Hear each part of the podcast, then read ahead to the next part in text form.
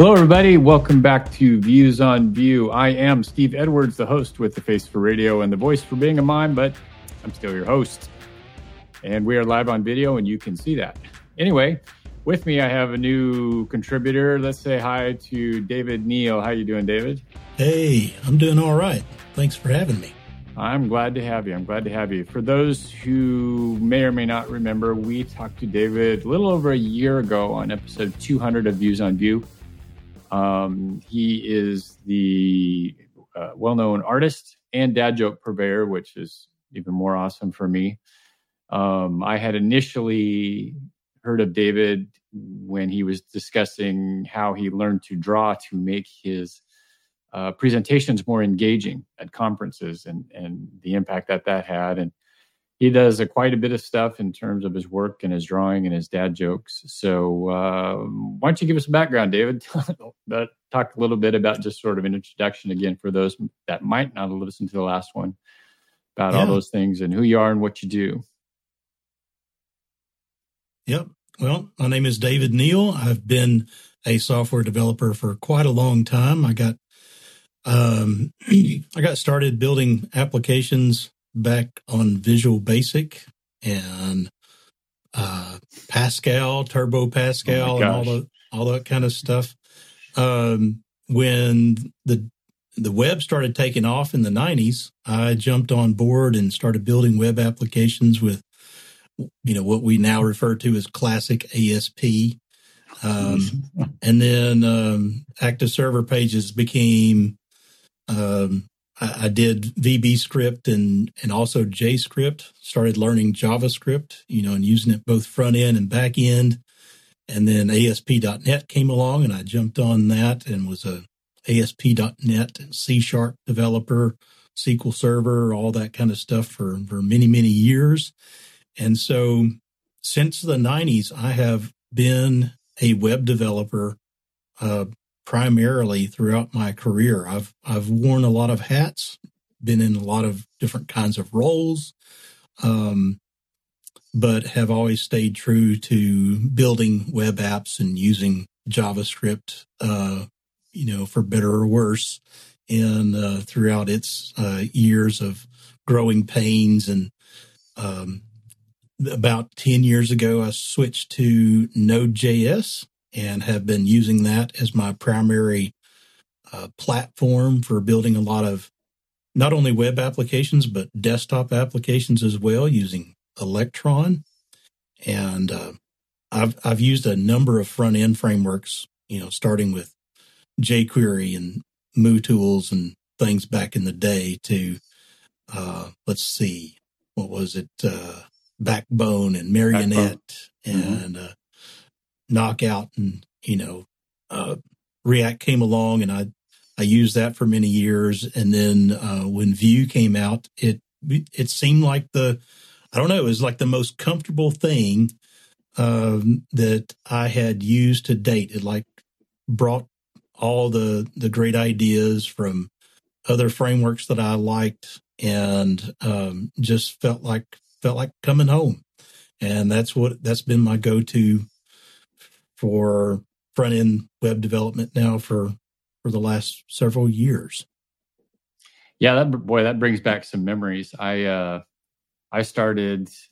I can remember type, using BASIC on a Commodore 64 in high school, and then I can remember going to college, late 80s, and typing my economics thesis on all DOS WordPerfect. And but a couple of programming classes I took at school was basic, you know, just straight basic. Yep. And I can't remember what computers were used. Um, and then Turbo Pascal. Um, and so I was curious, did you ever do much uh, production stuff with Turbo Pascal? I sure did. Um, uh, it was Pascal was one of the languages I learned when I was in college, uh, which I was using a Commodore 64 mm-hmm. to write a lot of my papers and things. And I'd go yep. to the computer labs to work on uh, computer science projects. Um, I seem to sometimes it feels like I'm in the minority that I I actually have a computer science degree when so many people in tech um, come from other backgrounds, which I think is awesome. Um, so many different journeys of people that got into computers and tech who are um, from all different walks and and uh, backgrounds. But yeah, I got started learning basic on TRS-80 and and then um, the Commodore 64. But my first, I guess, real job, if you want to call it that, out of college was working for a software company in tech support. And the company actually, their, their product was built using Pascal. They use Borland Pascal and TurboVision and some other uh, tools around that. So it was a kind of more, slightly more professional, I guess, than than just your your Turbo Pascal. Um, and I use my Pascal skills to write utilities and things to automate some tasks in tech support. I started uh, contributing to some of the internal tools that we had that um, managed our CRM. We used DBase and uh, that was shared across a, a, peer-to-peer network system. And yeah, I, I built uh, quite a few things that were kind of production, you know, kind of real. Um, they were real apps that I and other folks used, and that was my my gateway into, um, you know, doing more and more programming. Yeah, I can remember doing Pascal. The, that was the only time I ended up using it was in my college course. Uh, I never did end up using it in a in a production environment, probably because I didn't really get into programming full time for another 14, 15 years. Um, but yeah, I can still remember that. And it amazes me. I look back now. I remember I had so much problems just understanding arrays. I didn't understand what arrays were. Couldn't get quite get my head around it for some reason. And you know now I've used them for years and and pretty good at them. But yeah, and then uh, I remember getting into VB. Um, what do you call it? VBA? Visual Basic right. Uh, for applications inside right. of Microsoft Access databases. I was like, oh, this is cool what you can do here, you know, and using some Access. And then never really yeah. did a little bit of VB6 when I was at Freightliner. Yeah, that's um, kind of how I got started with VB myself was was VBA. Um, mm-hmm. But I do remember in college, uh, recursions, uh, recursive functions were what really threw me for a loop. Oh yeah, Badoom um, Sorry, I don't have my sound effects here like I did in our old system yet. So I gotta. Otherwise, I'd throw one there for you. Yeah, but VBA was was kind of like my introduction to Visual Basic, and um, I I guess I started using Visual Basic itself around version three. So there was VBA in Excel five, I think, and um, some of the engineers. I, I, did a lot of IT stuff in the in the nineties. Uh, I didn't become a full time programmer for a while, uh, but but that was my introduction to v, Visual Basic, which later turned into VB three, VB four, VB five, and six, and I used Access and SQL Server and other things to to build some apps. Yeah, I can remember ASP being the first sort of scripting language. I chose, I went the PHP route. Um, never really got into the ASP side of things just because uh, there was supposedly a position coming open at my company for a PHP MySQL person. I was like, this is cool. I got to learn it and learned it, but then the job never materialized. And, but I knew it anyway. And so I went from there. I remember about, when was this? 2017 uh, I got hired at a company and we were converting from some very old Microsoft stuff to uh, a Drupal front end uh, and using Apache Solr as a backend. But I had to convert from a classic ASP app um, running on, I want to say SQL Server 2000 and something else that Microsoft wasn't going to be supporting at all if they hadn't already been not supporting it for a few years. So we, uh, I'm trying to read it, going, uh, yeah, we ended up bringing in the retired developers who had written it to come help me just interpret what it was doing. It it could quick, uh, you know, along with similar to other scripting languages, it could quickly devolve into some very spaghetti type code that was so hard to to follow and and you know because you got your templating and you know the syntax and everything was just all jammed together. It was so uh-huh. hard to to to make heads or tails out of what was what was going on. Yeah, that was the fun days. Well, that was the same thing with PHP, and it is still to this day how you can mix HTML with PHP, and so you really yeah. have to work to separate your concerns. You know, have your code here, and then your templating here, and just your variables, and you know the CMS is like Drupal and WordPress do that quite a lot. But yeah, that's that's the risk of having something very flexible like that is you can make one jumbled mess very quickly. Yeah, yeah. I started developing a, a lot of uh, my own kind of practices in in separating the code from the the HTML and and things just to make it more manageable and maintainable. That was one of the reasons why I switched to JScript. I was following this guy named James Shaw back in the day, uh, who was writing a lot of JScript um, instead of VB script. And I just liked the syntax and I liked the, the fact that, you know, the JScript and the JavaScript were so very similar and I could just focus on the one language. And that, that really appealed to me. And that's, that's what appealed to me later on with Node.js is being able to use JavaScript, you know, across, you know, all the, all the code that you needed to touch. Yeah, I think the term there is isomorphic, right? Where you can use the same language uh, all the way across.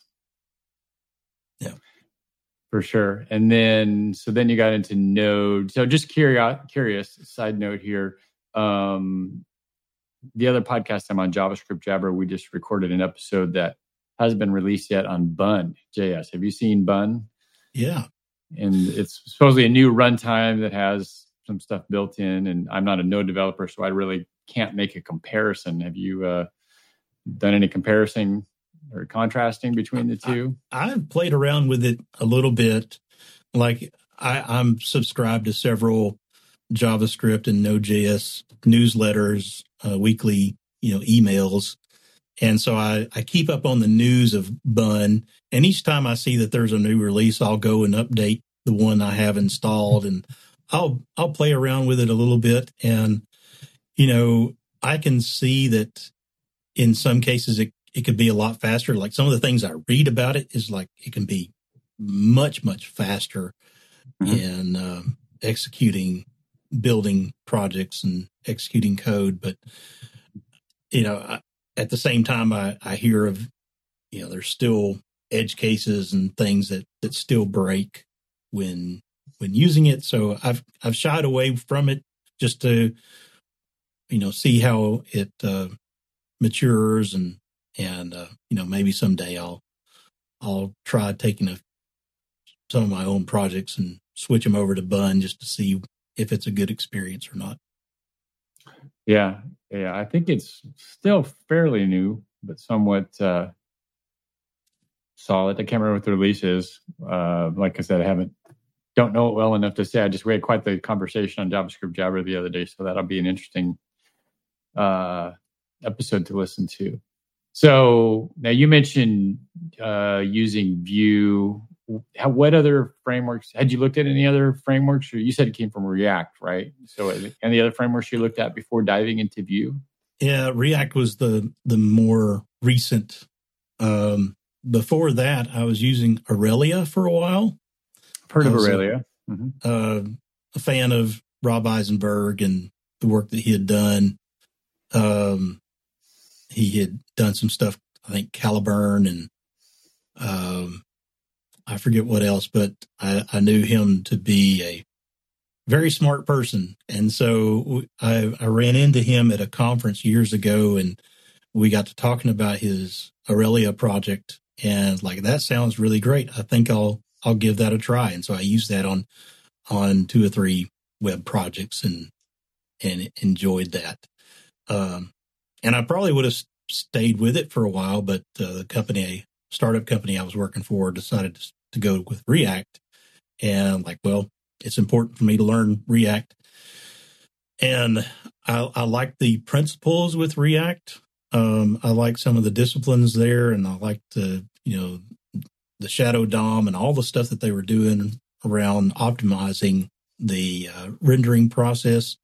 but the the message passing and the there were so many things about it that just s- still seemed like you know created a lot of friction for me and it was hard for me to to wrap my head around or or to have a a fun time building apps you know it's like i continued to have a little bit of frustration. And i didn't didn't like that feeling. And but when when i got a hold of vue and started using that i i really it really clicked with me. Before aurelia i i'm guessing i i was still using backbone. Maybe maybe knockout. Um because i think i dabbled with knockout for a, for a little while yeah Now, what did those do? Now, I always, when I was using Drupal, I always knew that Backbone was built in. It was something you could use, and then they started incorporating jQuery too. But what it was Backbone like a server side thing, or was that client side? What did it? yeah it was What did client it do side for you? Okay. Yes. And it was a kind of a templating based approach to building front end um view, you know, uh, executable um spa type apps. I guess it was the early days of, of spa and, and figuring out um so it was just it was more of a framework, I guess you would say, on some patterns around JavaScript templates and, and things. Hmm, It's okay. been so long now. I don't, I don't hardly, I don't hardly remember. Right, right. Uh, so you came probably like me. You came in with Vue 2.0 was Yes. the current. Yeah, same here. I came in when it was Vue 2.0. I came from the Angular side of things. Angular was a real um, framework that I had seen and it had worked in using what is now called Angular JS. If it's, I can't even remember if it's even supported. I heard a podcast about Angular the other day. I can't Yeah. remember if that's even supported anymore. What's called 1.0, right? Yeah. I looked at Angular back when it, it first came out and that was, um, that was something I, I wanted. I wanted to find something that w- that wasn't Angular because what what I saw in Angular, I didn't I didn't really like, and um, that was one of the reasons why I would I used Aurelia is because that seemed to me at the time the best alternative to Angular. Right. Yeah, our Angular one is pretty confusing. Um, I can remember trying to use it and understand how everything all fit together. And uh, I got I did a bunch of work with Angular one with a platform called Form.io, which was uh, a really neat platform. It's got some really cool stuff that you can do with forms. Um, but I remember the one benefit it had was was exposing me to services and the concept of services because I remember when Drupal 8 came out and they started talking about services with Symfony and everything was Symfony based. I was like, I know what those are. I know exactly how those work based on what I had learned, you know, from the Angular world. But but like you said, once I got into to Vue and you know the single file component structure and and your code's here and your templating's here and this is how it all fits together and and and stuff like that. I was like, oh, this makes a lot of sense. To me, that was just a lot easier and more um, instinctive, I guess is the best word. Yeah. Uh, to um, to put it. But uh, and now, have you ever worked into had the opportunity to get into Vue three? Yeah. So You know. the last few projects I've done, especially with Electron, uh, I've used Vue three. Okay, so Electron, just for people who don't know, is sort of the one of the more well-known tools, I think, for creating cross-platform apps, Yes. so that you could run on Android or iOS or on the web. I think two of the more I- no. So Electron is strictly for desktop apps. oh, it's, So oh, it's desktop. I thought it was phone apps as well for some reason. Yeah. No, it's um it's for I building apps that are um that run on Mac, Windows, or Linux. That's right. Okay, that's right. And um it's if if you use Visual Studio Code, which a lot of folks do Right. now, that is an Electron application. yeah, so I was going to say oh. that. So it was Slack. Yep, Slack, and there's a there's lots of others. Um, but it's it's essentially Node.js and Chromium, which is the UI rendering uh, uh, component of Chrome. Right. So the two of those are kind of married together with uh, Node.js glue to uh, to give you a, an in, development environment where you can use HTML, CSS, and JavaScript to build your desktop applications. And in some cases, you you can't tell the difference um, that an app is built with web technologies than um, than a native app. So I haven't had an opportunity to write anything Electron. Are you? So is it basically?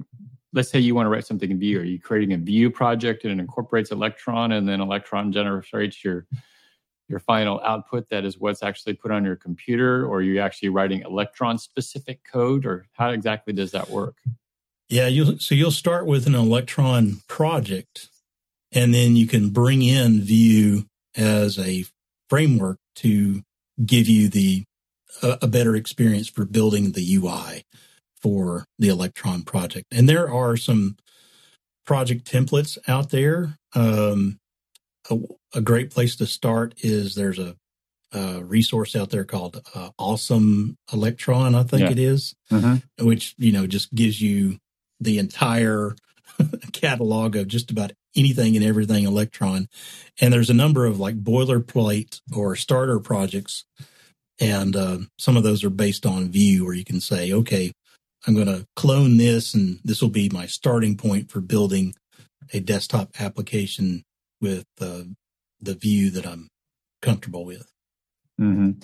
Yeah, the awesome, uh, what's the term I'm using? Structure is used for uh, quite a number of things. There's an awesome Vue as well uh, that just they're basically just sort of catalogs of all the different um, resources that are out there for a particular yeah. uh, for a particular framework or tool set. You know, libraries and educational resources and tool sets and you name it. So if if you're into a particular project, um, you know, look up the awesome whatever it is, and generally you'll find it. And there are GitHub repos is what they are. Uh, yep. Like I said, Vue has one called Awesome Vue. Uh, that's under the Vue.js namespace itself. Um, and I'll put the link in here as soon as I can find my window. But yeah, those are great resources for learning that kind of stuff. And yeah, there's our awesome Vue. Awesome. no pun intended. Sorry, didn't mean to do that. Um so we're it. yeah. So we were talking ahead of time about what you're doing now, uh, which seems to uh, delve into a different world. Uh, why don't you tell us about that? Yeah, I'm I'm getting into something totally uh mostly new. Um so over the years, I have done a lot of work with databases and I even spent many years doing data warehousing, which is a, a very different skill set or different approach to working with data than, than your traditional transactional systems. So it's basically uh, very large, huge sets of data is what it is. Yeah, very, very large sets of data. So there's different approaches to how you model that data, how you structure it, how you um, optimize it so that it's more, it's easier to query and and create reports and create analysis and and all that kinds of stuff. So I, I have like this old school knowledge of how of data warehousing.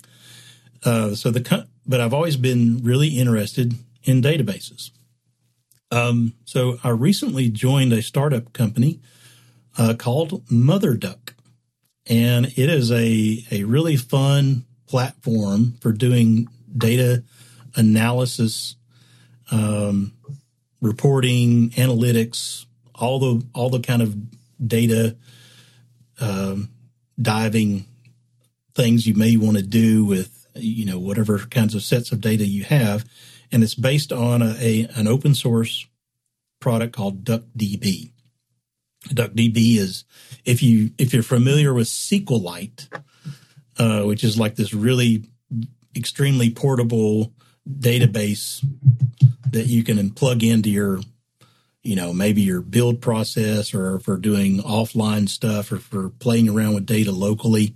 Uh, it SQLite is is a transactional type database where DuckDB is a, a similar, extremely lightweight, portable database engine for doing analytics.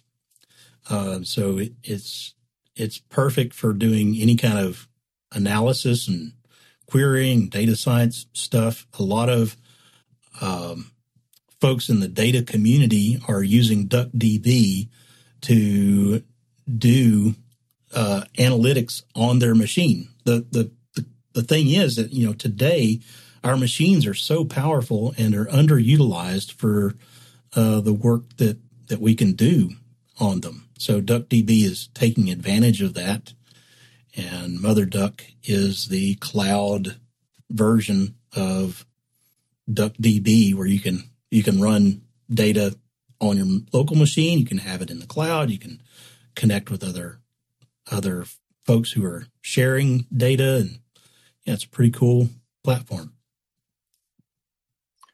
So, is DuckDB at its heart? Is it a SQL database in, or is it sort of yeah, on steroids, or a, a version of it? Yeah, it's it's based on standard SQL. So if you understand the, you know, ANSI SQL language, it's got all the same commands and constructs uh, of the SQL language. But it has DuckDB has some cool things built into it where it can read read and write CSV, Excel. Uh, it can read like all kinds of different data formats natively. There's there's an extension system so that you can plug in other features and capabilities that um, that may not exist. So if you're if you have data that's in Amazon or Azure or Google, you can you can use the uh, tools that are built into DuckDB to to query that data directly, um, and it's it's very it's like unbelievably fast and and powerful for leading, reading gigabytes of of data. Mm, okay. So basically, what you're saying is you can plug into a data source and use SQL language on that data, even though it's not in a SQL table yep. structure.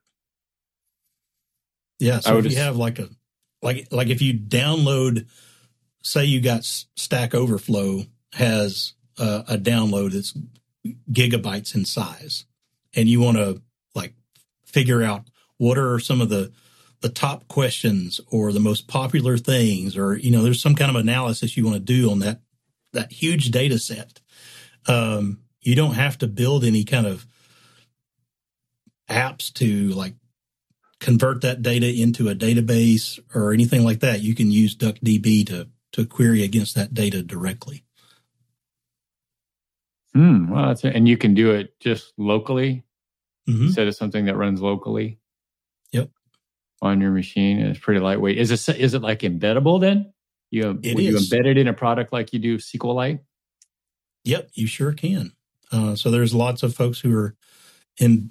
There's even a, a DuckDB WASM, so you can run it in the browser and and use it as a query tool in the browser. So how would you use it in the browser querying just some remote data source then or some local data source? Yeah, you can you can uh, use paths to query data locally or load in stuff from like say a HTTP endpoint. It can query APIs. It can query uh, files that are stored on other web servers. Uh, the it's got pretty powerful capabilities. But I would assume that it's got to be in some sort of readable format, right? Something that, you know, you know, give me this from this. Okay, what are the definitions of my columns or rows or data sources, right?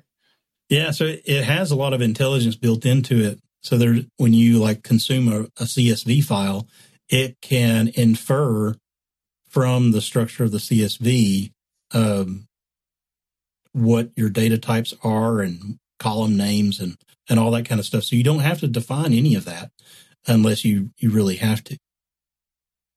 So even if you said, let's say you're using a CSV and you pass it in without, you know, the first row being names, then somehow it's going to determine from the data itself, oh, this is this kind of data or this kind of data.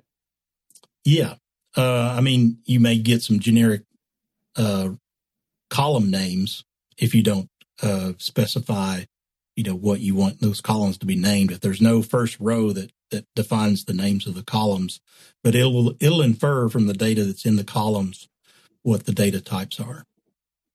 Interesting. Is that using AI? That sounds like an AI sort of tool, either that or a heck of a lot of code. Well, this looks like this, so let's use this and a lot of regexes or something. Yeah, I don't I don't know the internals of it, but it seems to be with everything that I've tried it on so far, it's been really smart. Hmm. So now you said data science. So how about give us? I've never looked this up. What's a good definition of data science? Um, that that is a good question. That's something that I'm also learning. I'm I'm like I said, I'm new to a lot of these things. So data science, it at least my perspective is that people who are using it for research, who are like tapping into uh, data collected on, say, uh, populations or um, scientific uh, measurements and, and things to like come up with answering questions about how to solve problems in in the world of science. Hmm. Yeah, we hired uh, at my company. We deal with mounds and mounds of of government contracting data, uh, and so we brought a, a, data science guy in, and that's all he works on is that and funneling it into AI and designing models and all this stuff that allows us to say, okay, this is all the patterns we're getting from this data, and sort of allow us to try to be predictive yeah. And based on past data, this is what we're going to see, or this is what we're going to do, or you know, doing a lot of stuff like that. Yeah, so, data uh, science. Data science probably involves a lot of statistical analysis and math yes. that that yes. uh, I don't yet know. Yeah, it's just to hear him talk. Well, I'm doing this and this, and I say, "Yeah, sounds good. Keep doing it." Uh, just you know, I like playing with data itself, and and I'm you know most of my years I've been in a SQL uh, environment, so I'm very comfortable with querying data and tying it together and updating it and all that kind of stuff. Mongo, not so much, just because it's harder and not quite as flexible when it comes uh, to querying across collections, because that's you know it's not how it's designed to be. But uh, yeah, data can be fun. But you sort of got to be geeky to uh, to uh, to get into it. No insult there, but I consider myself a geek just for liking playing with data and getting it all pieced together and figuring out what it's doing and stuff. So, but that's cool. So, how do you get into? You mentioned that you didn't have a lot of training and stuff. Is it? Do you get it? Get into it more just because you've got your practical experience with development in general, and and decide this is hey, this is a route I want to go down. Yeah. So I've like I said, I've been a, a long time SQL nerd. I I like databases, and so the two things that uh, that really attracted me to the to MotherDuck in particular is one, it involves SQL. It involves looking at data, something that I used to do a lot of and would enjoy uh, diving back into again. Mm-hmm. The data analytics and the new data science world with AI and um, and and the advancements that have been made around modeling and everything that's that's uh, interesting to me. And the other thing is, MotherDuck is like that's a that's a fun uh, brand to to work with because it's you know there's ducks, there's duck puns, there's oh yeah they, they don't you know as a company we don't take ourselves too seriously and we like to have fun. So uh, that's right up my alley. for sure. Yeah, I was thinking, um, I was looking for this and they're hard to find anymore. But back when I was like in high school, there was this whole series of uh, duck shirts. Um, the one that I always remembered, I had two of them. Uh, one was the probably the most famous one was one that said Mallard jested, and it showed a duck with his head like spun around backwards. right. And I had one, another one said just another bill, and it shows a duck standing at the mailbox. Uh, and there's a bill sticking out of it, you know, supposed yeah. to be like a financial bill. There was a whole four or five of them, and they were awesome. I love those so much. Uh, and I've tried. I actually came across. I was at a store, like a tourist, you know, souvenir store down at the coast, the Oregon coast, one time, and somebody had a whole ton of them, and I should have bought them all right then and there. Stuck on stuck them on my credit card, but I didn't, and I wish I had. So awesome.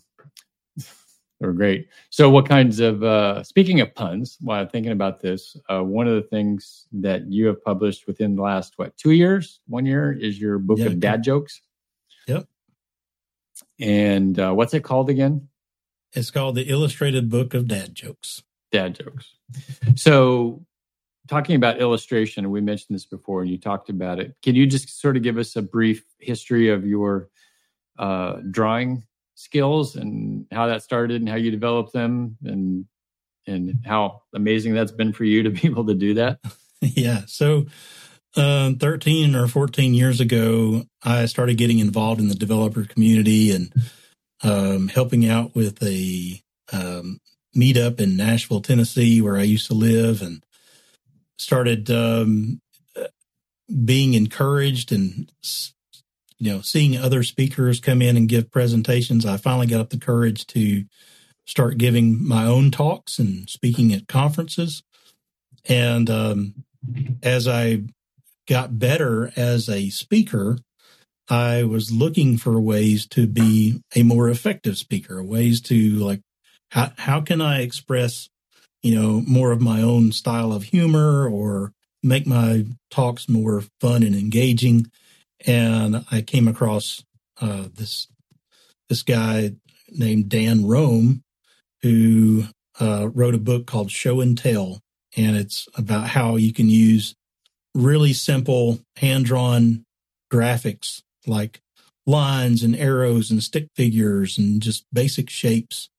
You know, he made it he made it look and you know uh, help me to realize that it doesn't take much to make a presentation much more fun and engaging. And I thought, man, I, I really want to do that.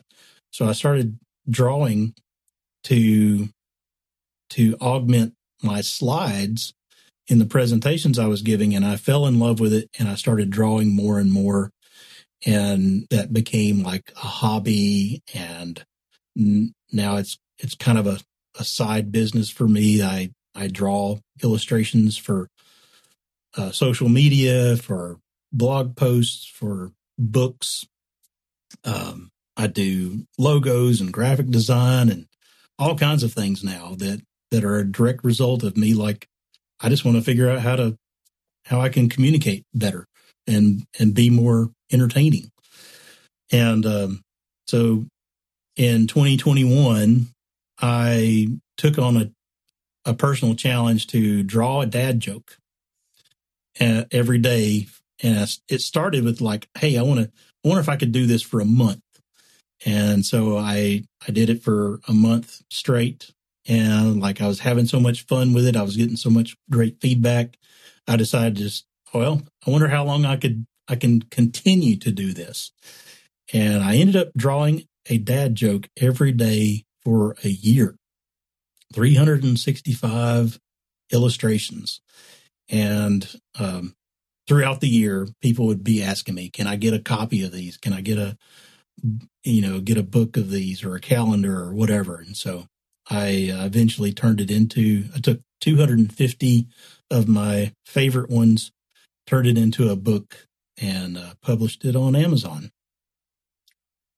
Right. Yeah, I just put up the link uh, here on the screen uh, that's from your site, reverentgeek.com. And there's the whole page there on the on the illustrated book of dad jokes and a link to get it on Amazon if you want to get it. So those of you who've listened to the show know that I am a regular purveyor of dad jokes, some worse than others. But uh, to the discipline, and I try to do one. I do about five days a week. You know, I put one in my work Slack and on Twitter and on Facebook. Um, but I haven't done. I usually don't publish one seven days of the week.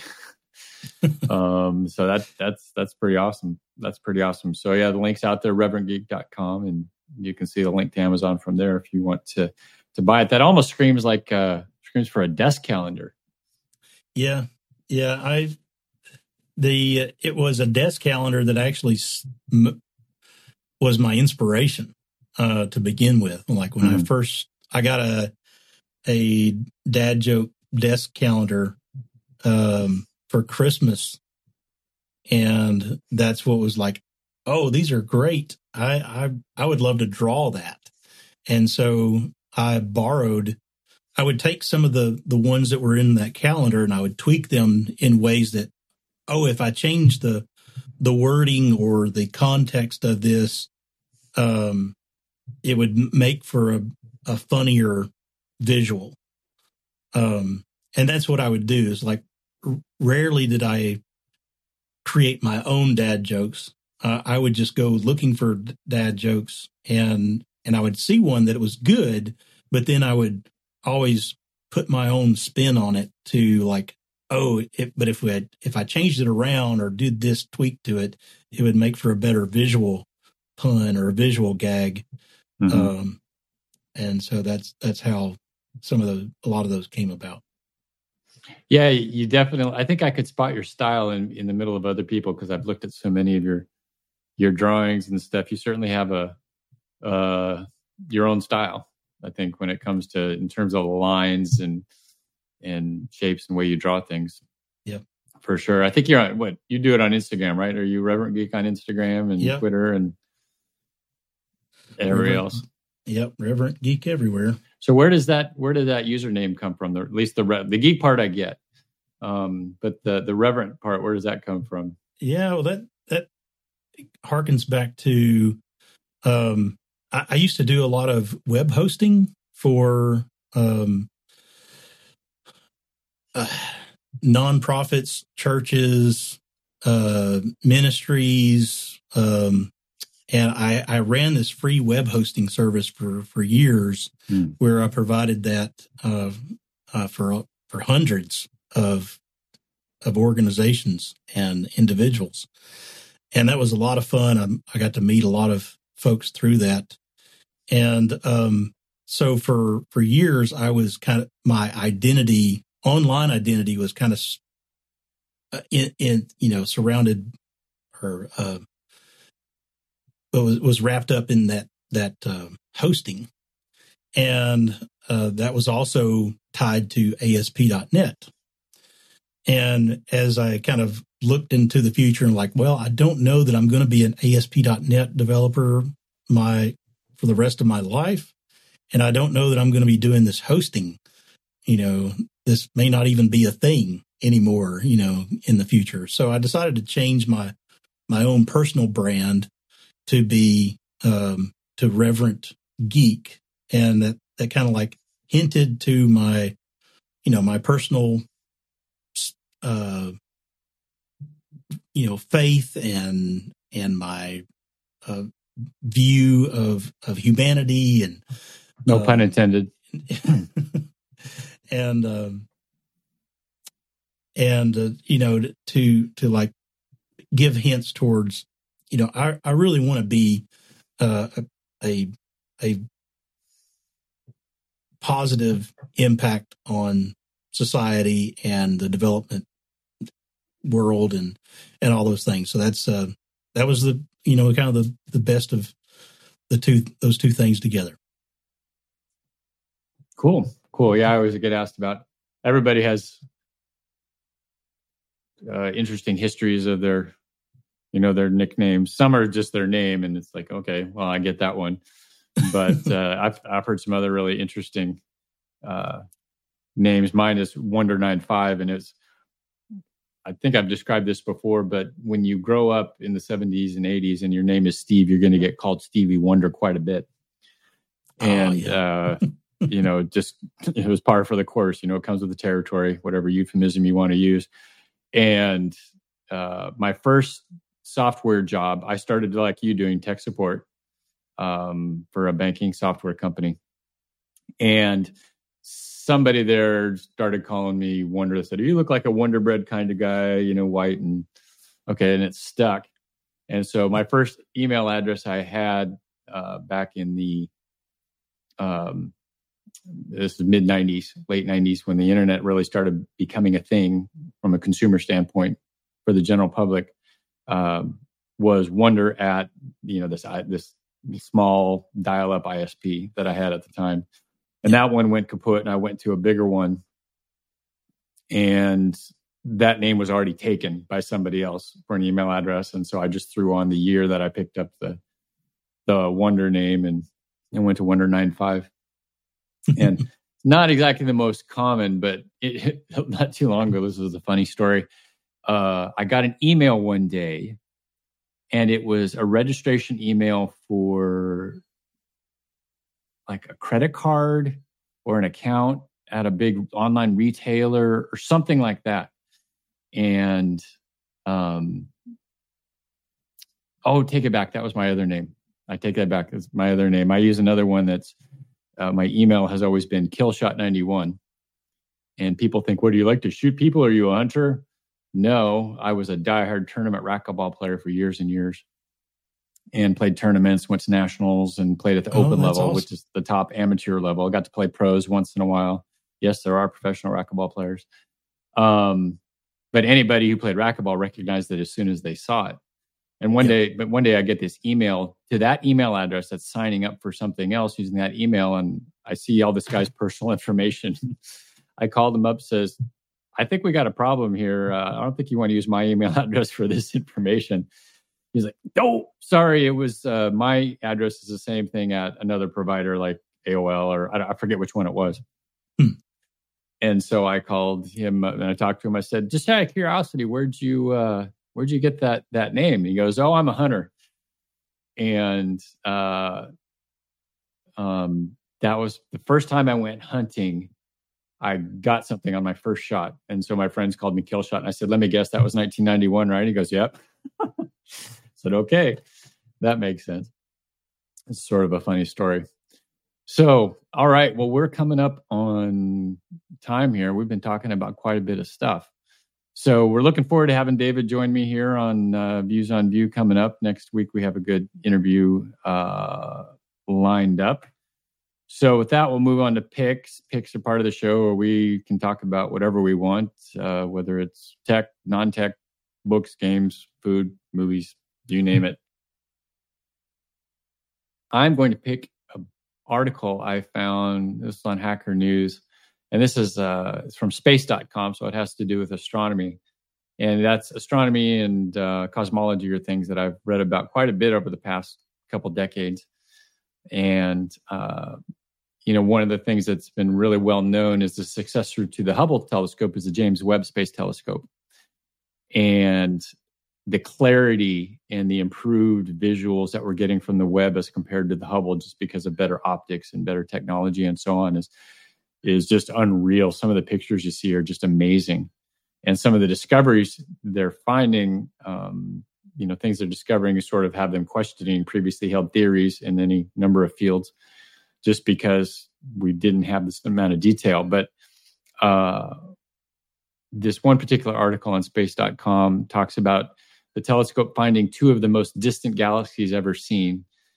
And the interesting thing is about it is they use a, a tool called gravitational lensing. And I won't get into the details of that. I don't, still don't comprehend it all myself. But it talks about how that it really uh, solidifies the Big Bang Theory. And what is described as the Big Big Big Bang Theory describes, yeah, that fits how we would see planets forming, fits the theory based on what we're seeing here with the Webb telescope. So I will put the uh, we'll put the link in the show notes, and I can put it here on the screen for those that may or may not be watching.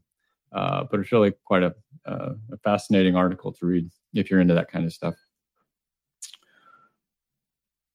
And then, oops, sorry, wrong thing. Dad jokes of the week. So let's see. Oh, simple question here. Uh, if you're into camping, this is something to think about. Uh, what do bears call campers in sleeping bags? Burritos. Right. I so I missed my rim shots.